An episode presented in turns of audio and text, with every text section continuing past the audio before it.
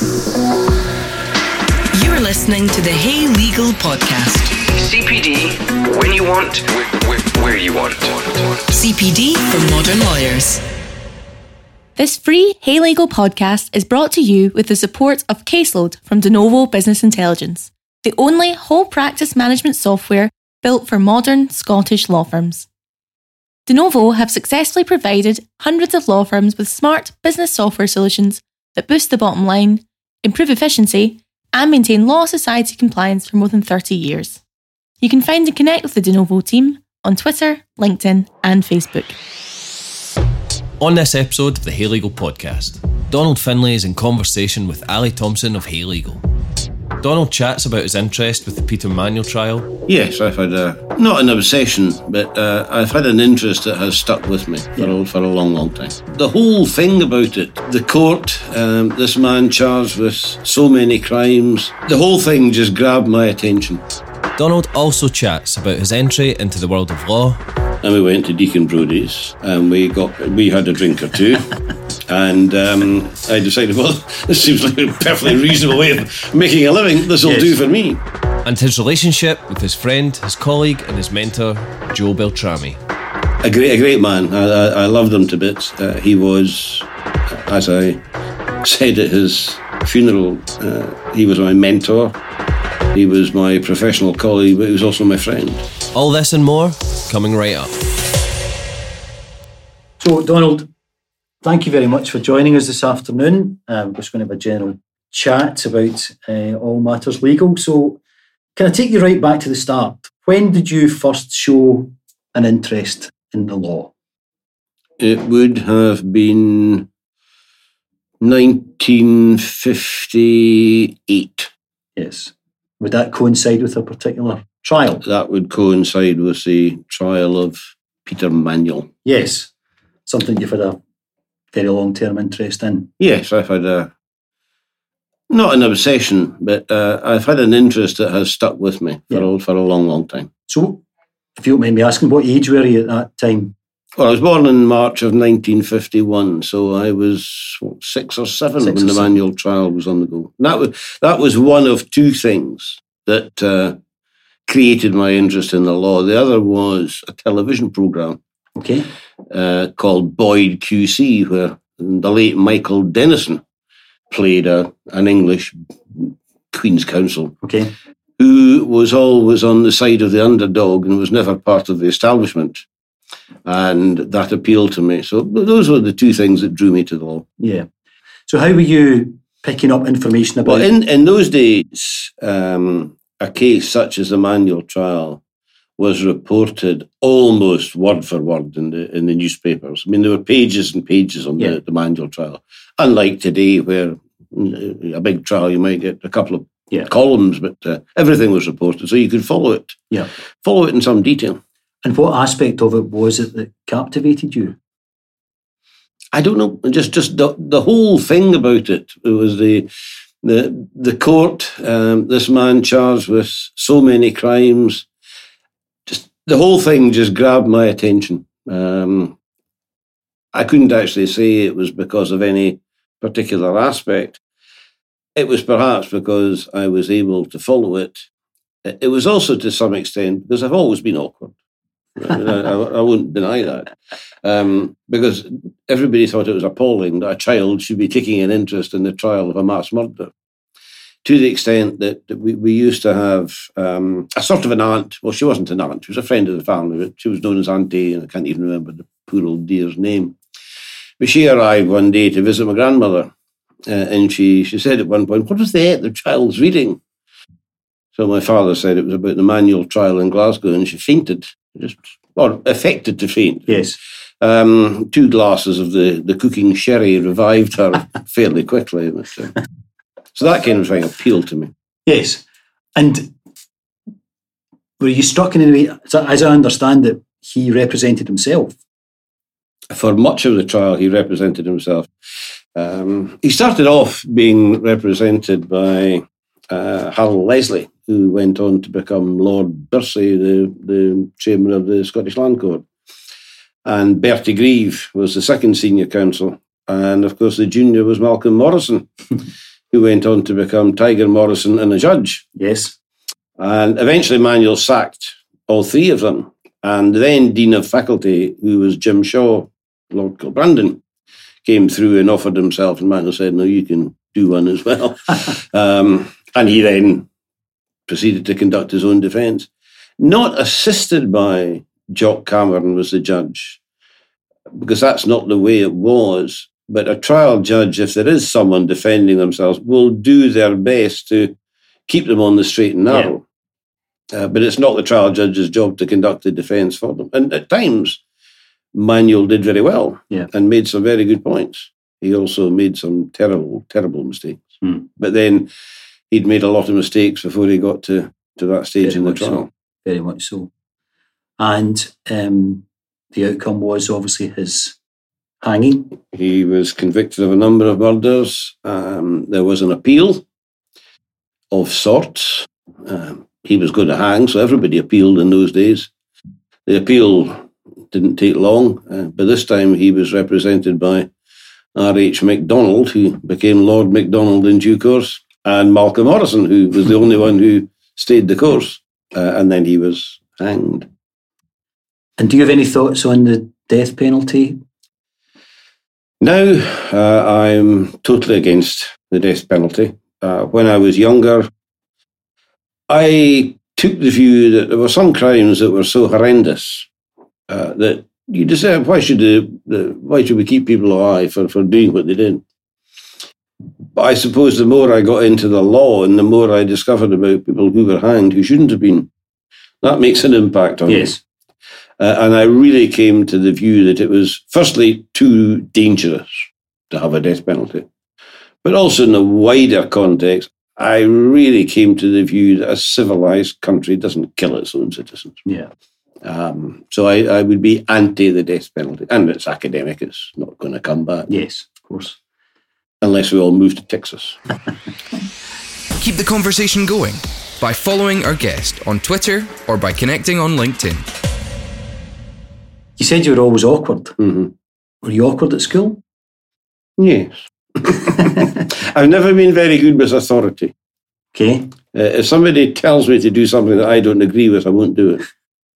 Or I will go out of my way not to do it. Yes. Or to do it in a way that is different from the way it's supposed to be done. I've always had a problem with authority. And has that played out in your career, do you think? I think if you ask authority, they would say absolutely, yes. And in terms of academia, so were you very bright at school? I didn't find school particularly difficult. I didn't actually find university terribly difficult either. Yes. I remember somebody did once say to me that if I had worked harder at school and at university, had I ever contemplated what I might have achieved? Well, I didn't really need to. So yes. There we are. Yeah. And how did you make your entrance into the world of law then? I'd like to say it was a flourish, but like everybody else did, through the back door. Okay. When I was at university, one of the lecturers arranged for me to come through to Edinburgh from Dundee to meet a couple of advocates that he knew. And they showed me around. And we went to Deacon Brodie's. And we had a drink or two, and I decided, well, this seems like a perfectly reasonable way of making a living. This will do for me. Uh-huh. But the bar was something I'd always wanted to do. When I was at school, the attempt was made to steer me towards medicine, because that was the direction that the medicine in St Andrews University was kind of what the school sent its, in inverted commas, brighter pupils to. Then we had a physics master who came to the school, and he hated me only marginally less than I hated him. And we fell out totally. And that was an end of my interest in science. Right. So I returned to the law. Not that I'd actually been in the law to leave it, but I returned to it. Yeah. So you went to the bar? And 1975.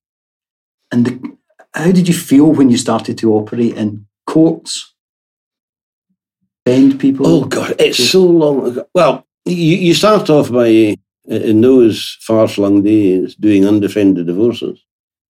And that was what we did, Thursday, Friday and Saturday. And it was great fun. Yep. because the Parliament House in those days was alive. I mean, there were hundreds of people going around Parliament House, people running in all directions. It was a great place to be, a real sense of life about it. And the thing about doing divorces was that there was a simple rule. If people came to Edinburgh for a divorce, they got the divorce. And if they didn't, all hell let loose from the solicitor's firm who instructed. Alan McDougall, who I did my apprenticeship with and so on, and the late, great Bill Laird, that was the mantra. You got a divorce. And if you didn't, it went on for hours, the post-mortem interview. Okay. He even arrived at Parliament House one day and was kicking off because the pursuer's father was lying on his back in a waiting room, waiting on the ambulance coming because he seemed to have had a heart attack. And Bill was furious that we hadn't got him into court to give his evidence. Well, it's a good training. Yeah, so that was your training. And how did you make the move into the criminal matters? You did your turn, in a sense. When I started off at the bar, doing crime was something that you were almost obliged to do before you got on with the serious part of your practice, which was the civil law. Okay. So fairly quickly, you were just given crime to do because, well, it was just there. Somebody had to do it. Well, when I began to get crime to do, of course, that was what I wanted to do. Yeah. And eventually I met a man called Joe Beltrami. Very famous, Mr. Beltrami. And that you thereafter had a blossoming relationship with him and a flow of work from him? Joe and I worked together for 30 years, something like that. A great man. I loved him to bits. He was, as I said at his funeral, he was my mentor. He was my professional colleague, but he was also my friend. Yeah. He and another great influence on me was in those days there were solicitors in various towns who did crime, and in Dundee it was a man called John Bose, and Dumfries it was a man called Bill O'Brien.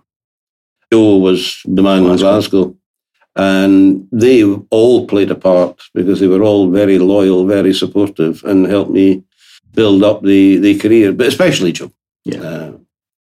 And it was just one of those things that we got on in a very strange way. And it would be hard to describe what the friendship was, but it was quite special. So a solicitor-counsel relationship, much more than... Yes, it was a very close friendship within the confines of being a solicitor-counsel. Yeah. If we went out for a meal, it was to discuss the case. Yes. Or because Joe had decided it was a good idea, we would go out and discuss the case. Yes. And Joe used to phone me up on a Saturday morning, if we weren't actually consulting, just to tell me he'd been thinking about a case. And I said, well, thank you very much, Joe. It's 8 o'clock in the morning. You know? Yeah, but he was immersed in his work. Totally. He was. Yeah. He thought about, the only thing Joe thought about other than the law was bowling. And that was something I could not get enthusiastic about. Right. Okay. And the only other subject was a football team in the East End of Glasgow, and that had even less interest for me. But he used to, why he had to tell me in the first place that Celtic were the first club to win the European Cup, first British team to win, and then every other week tell me the same thing as if I might have forgotten. I never quite worked that out, but I loved him for it. And so you two were equally immersed in your cases. Yes. Yeah. Did you buy them? You could be. Joe believed in his client's innocence, and that was that. And we developed a very practical system over the years that if the client was acquitted, Joe got the credit. If the client was convicted, I took the blame. And we made it work. He seemed to be quite happy with it. It sounds a very good arrangement from a perspective. And so these instructions that flowed from the various towns to you would thereafter mean you were inevitably involved in some of the most high-profile cases of the time, even in your relatively early career. Yes, because, again, you have to understand what it was, how it was back in the 70s and into the 80s. People who did crime were looked down on by many of our professional colleagues, not just in terms of judges and sheriffs and advocates, but solicitors too, with criminal chaps. Yep. And that's how it was. And I started doing crime and then ended up doing a lot of crime. And when it came to murders, it was always senior counsel who was instructed for a murder. And senior counsel would come through who really didn't do crime. Yes. And there were one or two solicitors like Joe and another now retired Glasgow solicitor, Des Finison, who was a very prominent solicitor of his day. Yes. And Des was one of the first. And I remember him coming to me about a case where he had a senior who had pulled out. And he said, I want you to do it. I said, well, I can't because I'm doing something else. He said, I don't mean as junior, I mean as senior. Yes. And the establishment wasn't terribly pleased about that either, but that was the way it was. Yes. And how did you get around that? Were you able to act as senior in the trial? I just got on with it. Just did it. And if people didn't like it, then that wasn't my concern. Yes. Mr. Findlay, thank you very much for your time. Thank you for listening to this Hey Legal podcast. We hope you enjoyed it. To hear the full CPD qualifying content, please visit heylegal.co.uk to subscribe and join our community. Or you could ask your law firm to contact us for a firm-wide subscription. Learn more, be more with Hey Legal.